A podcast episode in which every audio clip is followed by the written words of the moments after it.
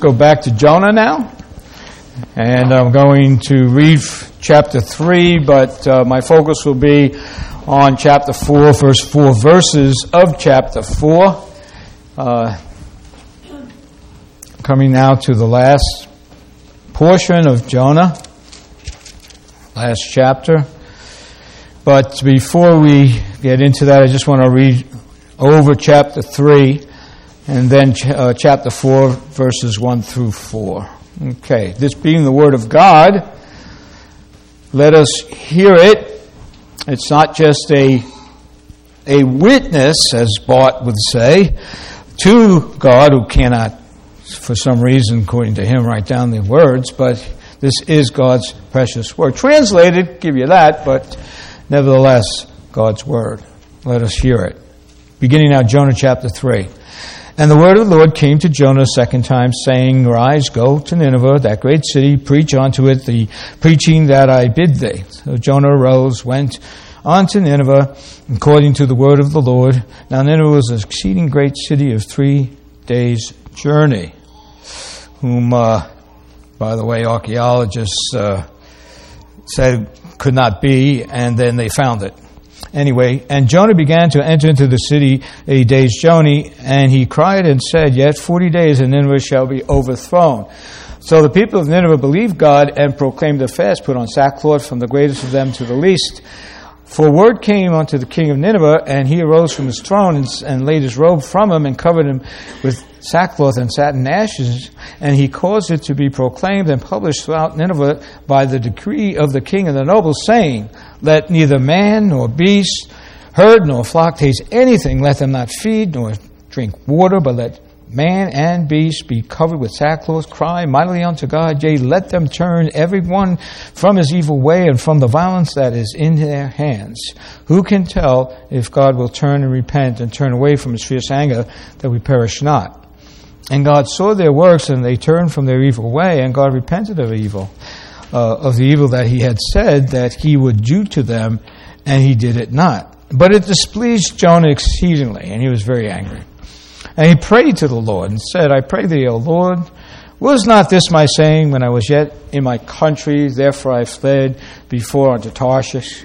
For I knew that thou art a gracious God, merciful, slow to anger, great of kindness, and repentest thee of the evil. Therefore now, O Lord, take, I beseech thee, my life from me, for it is better for me to die than to live. Then said the Lord, Doest thou well to be angry? May God bless the reading of His holy word to our hearts and minds. Again, we do ask, Lord, that you would bless this word to our hearts and minds, that it would impress upon us uh, the nature of our sinfulness and the glory of thy mercy and love in Jesus Christ to, to us would. We thank thee for it. Bless this word to us, we pray in your name. In the name of Jesus. Amen. In a uh, meditation written by uh, Professor uh, uh Reverend Ronald Hanko, he, he, he sort of entitled the meditation based on these four verses in, uh, in Jonah chapter 4, uh, Jonah's displeasure. And then he kind of went back and he said, well, a better title for this would be Jonah's displeasure at God's good pleasure. Jonah's displeasure at God's good pleasure. I'd like to uh, entitle my sermon uh, rather, uh, Doest thou well to be angry from the very word that God said in, uh, in, in, verse 4 of the chapter. But be that as it may, it, it does give us a uh, proper perspective uh, of, of Jonah and his anger. For his anger was not just towards Nineveh, the enemy the capital city of Assyria, the enemy, arch enemy of Israel. He hated the, uh, the Ninevites.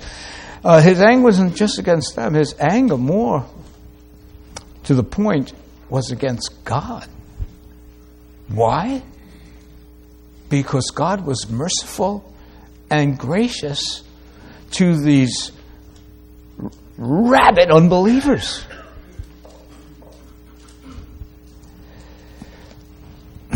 And so I'd like to talk about three things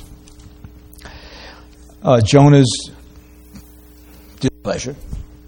It's pointed out here in this, uh, this chapter. Then, sort of emphasizing, of build on that, Jonah's sinful, very, very sinful displeasure.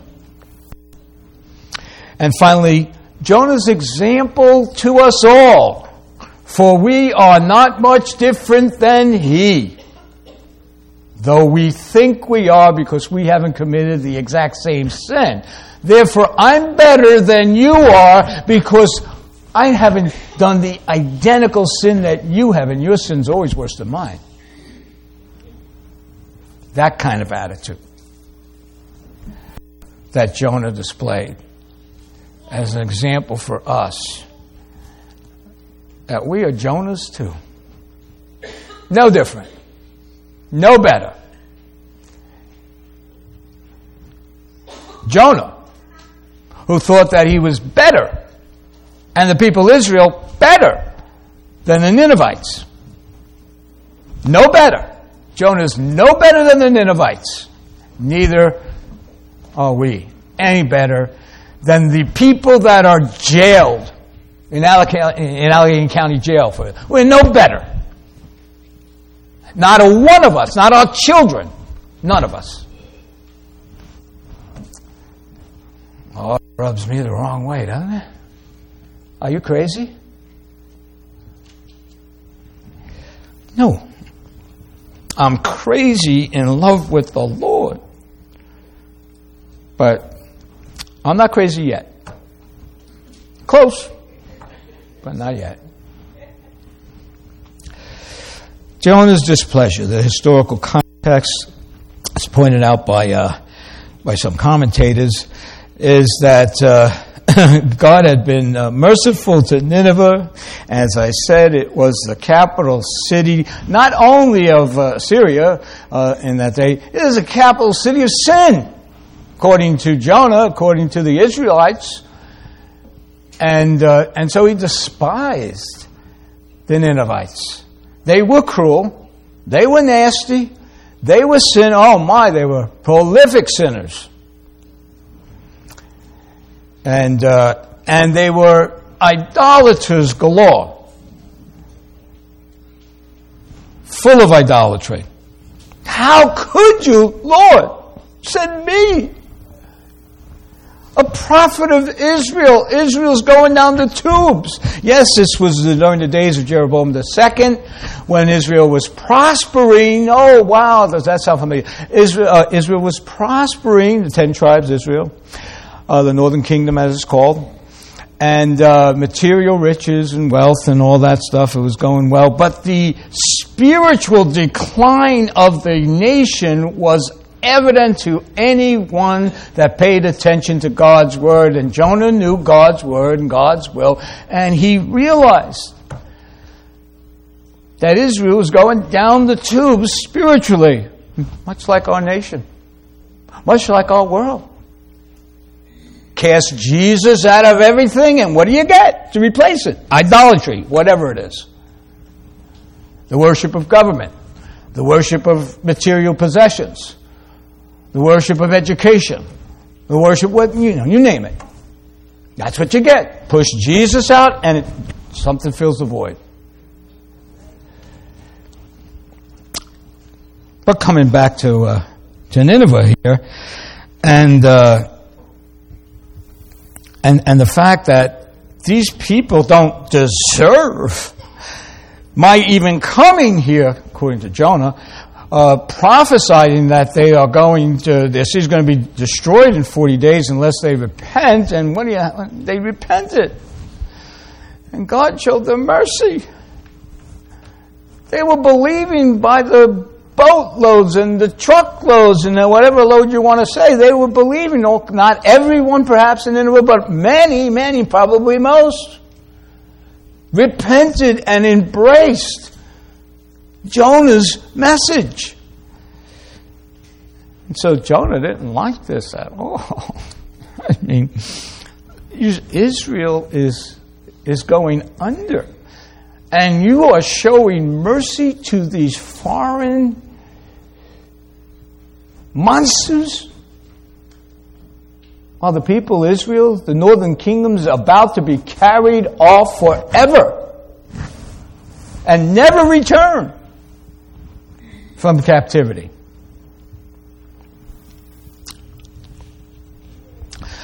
So, as uh, Patrick Fairbairn commentary points out, you know, what Jonah wanted the Lord to do was for him to carry this message through Nineveh from one end of it to the other, three days' journey, and have the Ninevites trash the message, reject the message, trash the prophet, throw him out so that he could go back.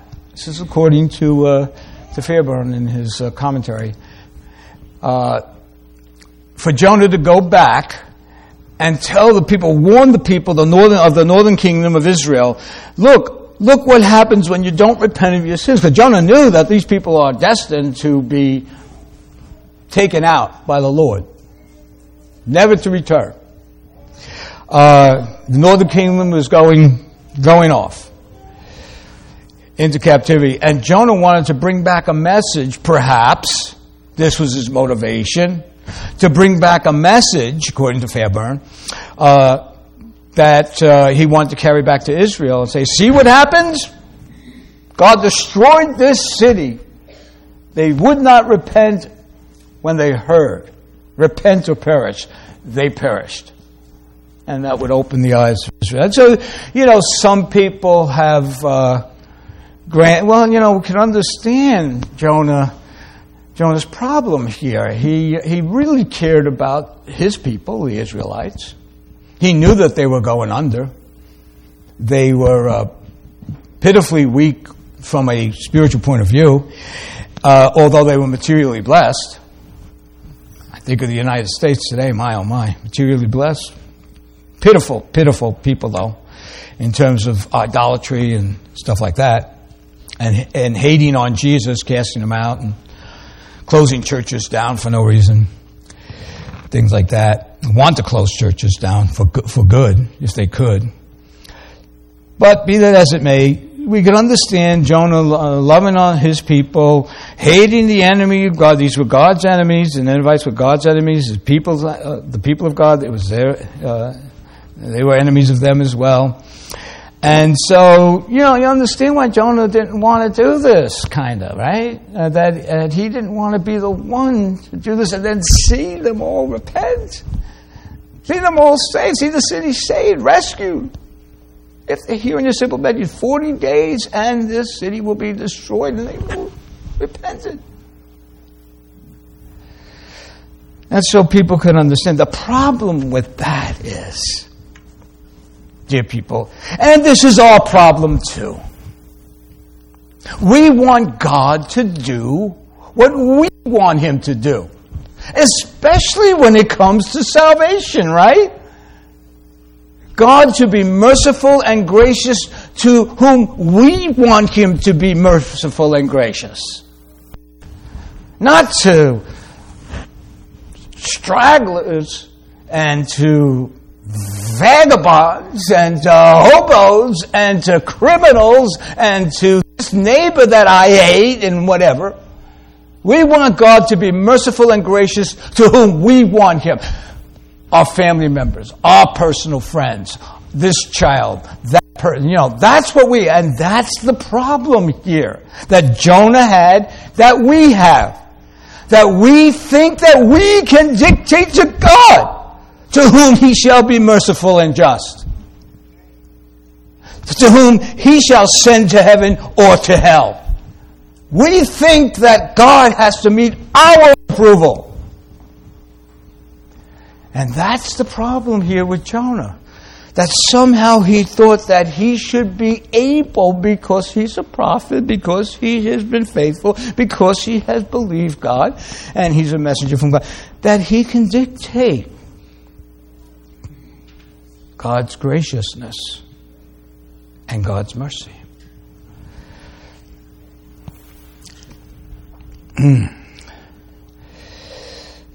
But God will be merciful to whom he will be merciful.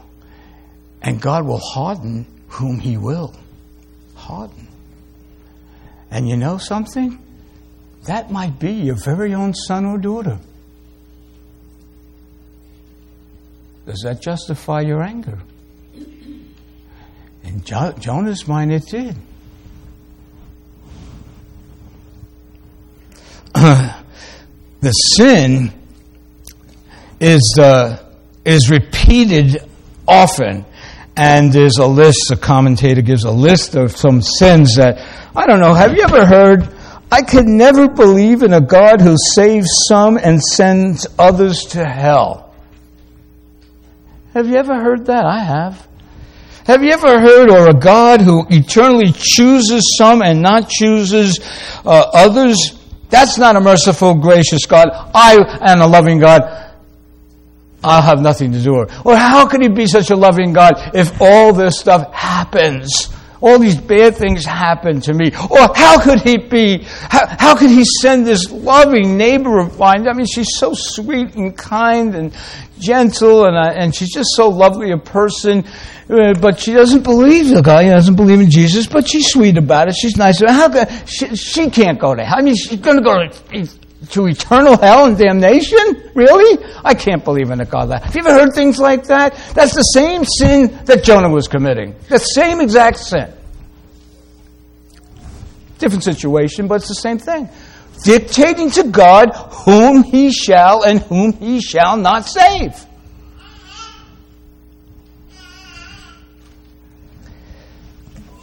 And that is a terrible, terrible sin guilty of it. or uh, how about this? It's a, in fact, there's a joke about it, isn't there? That uh, there was a uh, Presbyterian minister taken uh, by Peter into the gates uh, through the gates of heaven, and he's walking past the room, and he sees all these people in the room, and and uh, the apostle Peter says, "Quiet." They think they're the only ones that are saved and they were the Presbyterians. You ever heard that? There's something like, no, I'm not a joke teller, but that's basically what people think. Some, some people think that unless you're of a particular theological persuasion, unless, let's put it more graphically, more colloquially, unless you agree with me, you can't be saved. That's an attitude that people have. Now we know that there's certain things that the gospel says that we we ought to be, be, be believing, but, uh, you know, we, we can't dictate that uh, people with a different theological persuasion or a different way of doing things are unsaved. There, there are a lot of children, they don't have any theology. They're saved. A lot of children are. They don't understand the theology. They don't even understand the Trinity. They could be saved. So we have, we, we, we, we have to get over this attitude of superiority. That my thought, my way, my system is somehow better than the Lord's. We don't say it that way, but that's what we think. That's how we act. And so Jonah is teaching us some, some mighty strong lessons here uh, when Nineveh repented, Jonah knew already that God would spare the city and was very angry with God. Literally, as the commentator puts it, literally, he was burned up against God. He's not just angry that the Ninevites, the enemies of God, are saved, but he's burned up against God, shows them mercy. Uh, and later on, he's, he's going to express his anger again at the, the gourd that was placed uh, over his head. Well, uh, just a little bit of uh, Hebrew here. The, uh, the reference to Jonah's displeasure is, is difficult, where it says here that it, it displeased Jonah exceedingly, and he was very angry, and he prayed to the Lord, O Lord, was not this my saying when I was in my country? Therefore I fled before unto Tarshish, for I knew that thou art a gracious God, merciful, slow to anger, great in kindness, and repentest of the evil. And then he says, O Lord, take my life. It's better that I don't live, but it's better that I die. Uh, all that. Uh, well, this first verse here, the displeasure, uh, displeasure uh, displeased and exceedingly are trying to interpret or translate one Hebrew word. And uh, it's a fairly good translation of the Hebrew word, but actually, this word is a word that's used for sin and describes sin as a malicious rebellion against God. And that's what the word literally or more fully would mean. So the, the passage could be translated and uh, in verse 1 and wickedly rebelling Jonah wickedly and greatly rebelled, and his anger was kindled. That's kind of what the Hebrew is saying. The emphasis is on the wickedness of the rebelliousness of the attitude of the prophet, and also that he was very, uh, very angry. Jonah had been uh, chastised by God. Remember when uh, God took him after that ship was tossed to and fro? The sea was very wild, tumultuous and uh, they cast him into the water, and the sea immediately calms down. God prepares a special fish. Never hear of that again. Some probably a special fish. Could have been a whale, but probably a special fish. Takes Jonah and delivers him to Nineveh, to the shore, Mediterranean or the Black Sea. Not sure which one.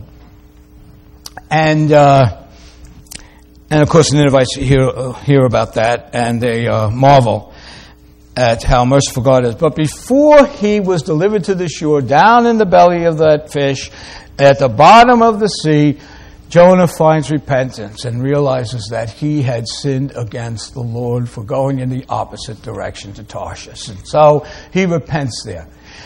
But shortly thereafter, upon going to Nineveh and starting his preaching journey of three days, uh, that uh, Nineveh is going to be destroyed in, in 40 days, uh, he gets this, this rebellious attitude again. It's even worse this time. Right? Before he just says, I'm going in the opposite direction. Goodbye. I'm off. Now he's saying against God. See? I knew, I knew you would do this. I knew you would be gracious. I knew you would be merciful. And I hate it. I'm angry at you for doing this. He, he overcome his uh, repentance. You know, isn't that a, like, a lot like, like we are? Isn't that like we are? That, Lord, I'm sorry. Uh, for committing this sin. It was terrible, terrible for me to think this thought, to even think this thought, no less to treat one of your own the way I treated. I dislike that person so much, Lord, and I acted out. You know, I, I acted like I said something sarcastic or I challenged that person in, a, in an arrogant, nasty way. My attitude was bad.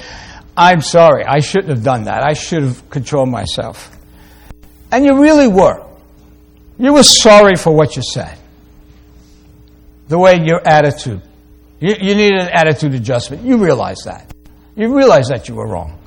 And so you, you and lo and behold, a week, maybe two, maybe three, that same person rubs you the wrong way, and there it is once again. You just repented of that, Jonah. You just repented, and now you're about doing the same darn thing. Why are you any better?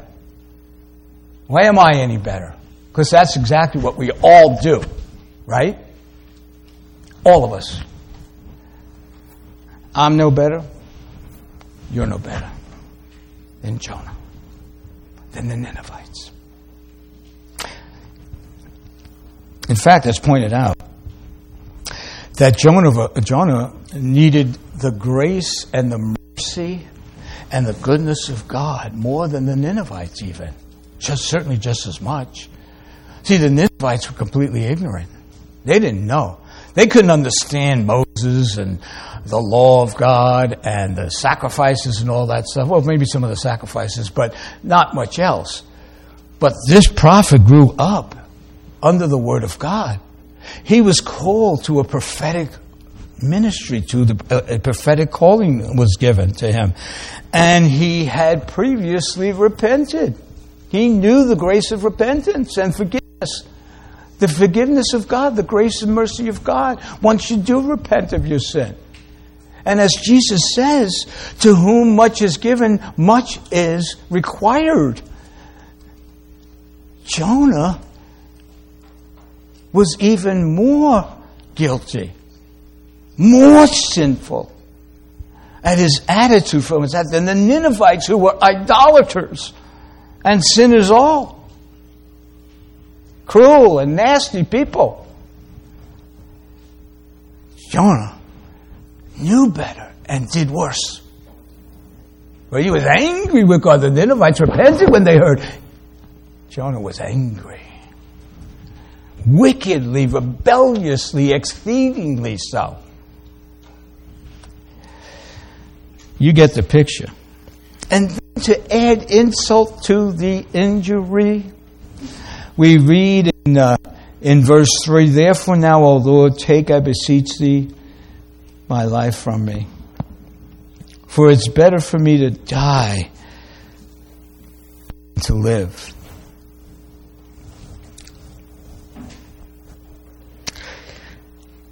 What a horrible thing to say. Lord, if, if, if you, basically what he was saying is if you save these people, all these Ninevites, people who are your enemy and, and the, the enemy of your people, whom you love, and you save them like this with a great salvation, I'd rather be dead than go back to Israel and tell them this. I'd rather die. In other words, if you don't do things, Lord, if you don't do things the way I think they should be done, I'd rather be dead. Elijah had a similar problem at the juniper tree when he God things didn't go the way he thought they should. He, he didn't want to be a prophet anymore. He didn't want to die. He just wanted to die. I want to be a prophet. I, I go back to Israel. I don't want to be a prophet. I'd rather die. You should save these people. And what does God say here to him? Notice how gentle God is with his, his prophet, his child. In verse 4 Then said the Lord, Doest thou well to be angry?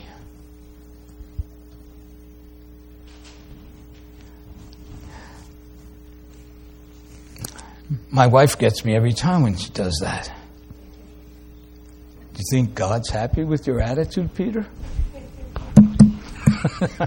Got me again. I, I can't say, yeah, he is.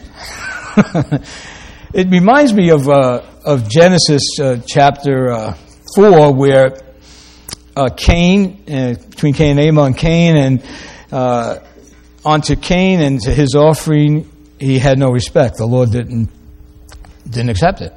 And Cain was very angry. His countenance fell. And the Lord said to Cain, Why art thou wroth or angry? Why is thy countenance fallen?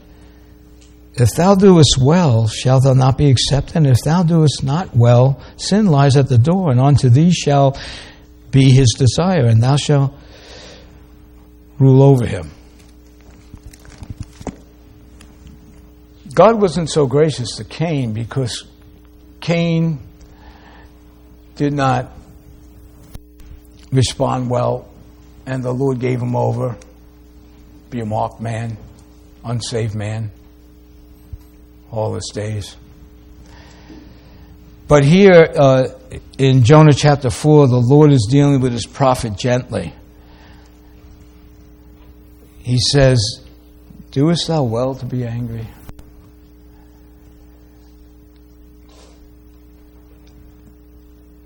In other words, he speaks mercifully to him.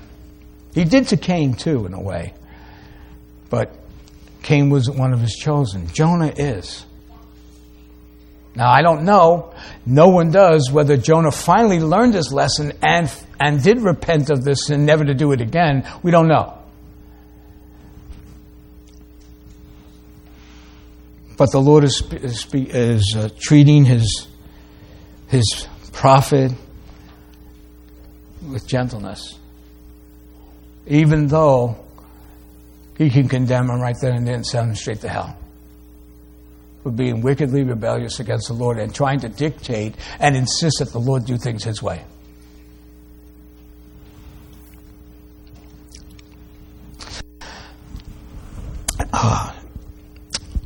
Here's one quote I like. We, we, like Jonah, are happy enough to confess the sovereignty of God when things go our way. You know, God is in control of everything.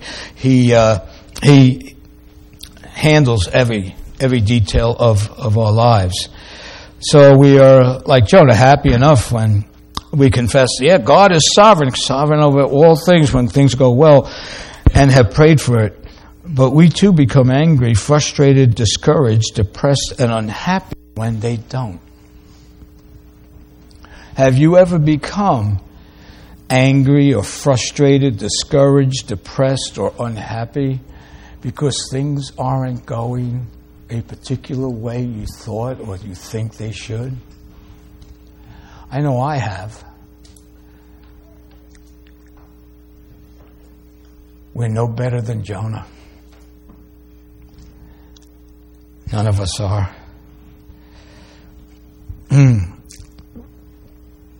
We demonstrate time and again that there's no difference between us, the Ninevites, and Jonah himself.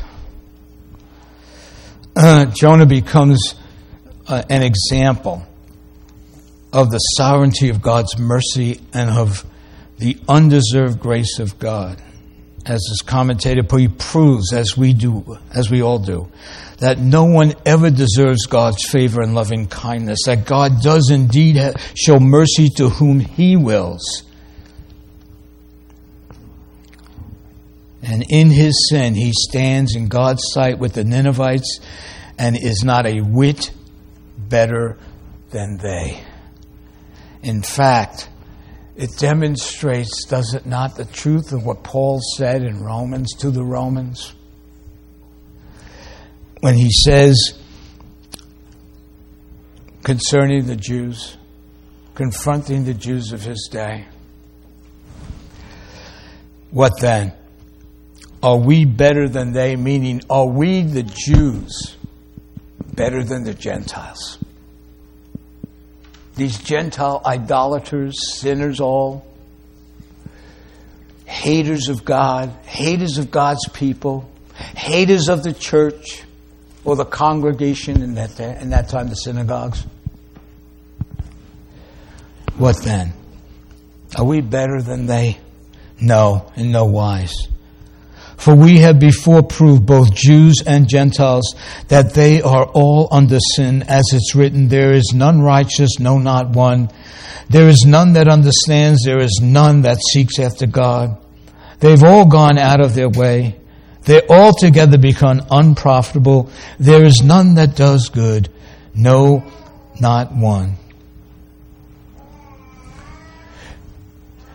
Jonah in chapters 3 and 4, these four verses, reminds us that even those of us who have grown up in the church, who have gone to Sunday school and Bible camp and VBS, and have uh, been at service with your parents time and again, morning and evening. For years and years, grew up and married and have a wife and a family that you bring to church on a regular basis and teach the scriptures, have home devotions and sing hymns of praise and glory to God, Father, Son, and Holy Spirit.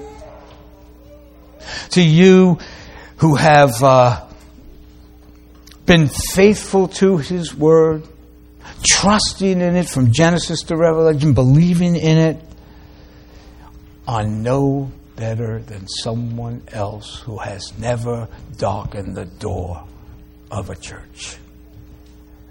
The difference is what?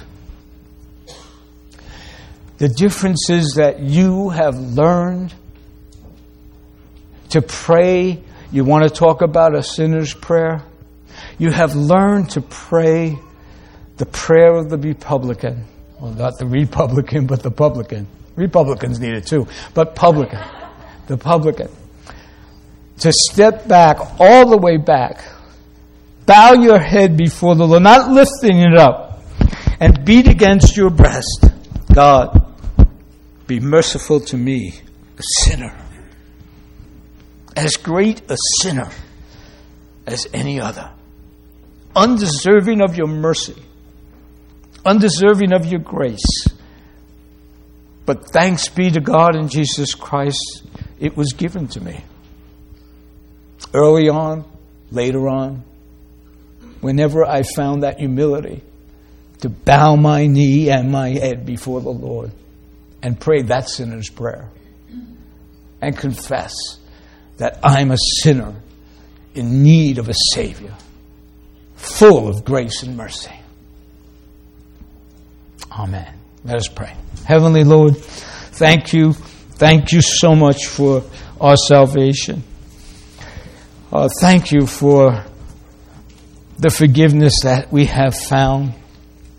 Jonah found with you, even in your softness and your kindness towards him your patience with your, your wayward prophet, your angry prophet, and your patience with us. Thank you so much. In Jesus' name we pray, Heavenly Father. In Jesus' name we pray this. Amen.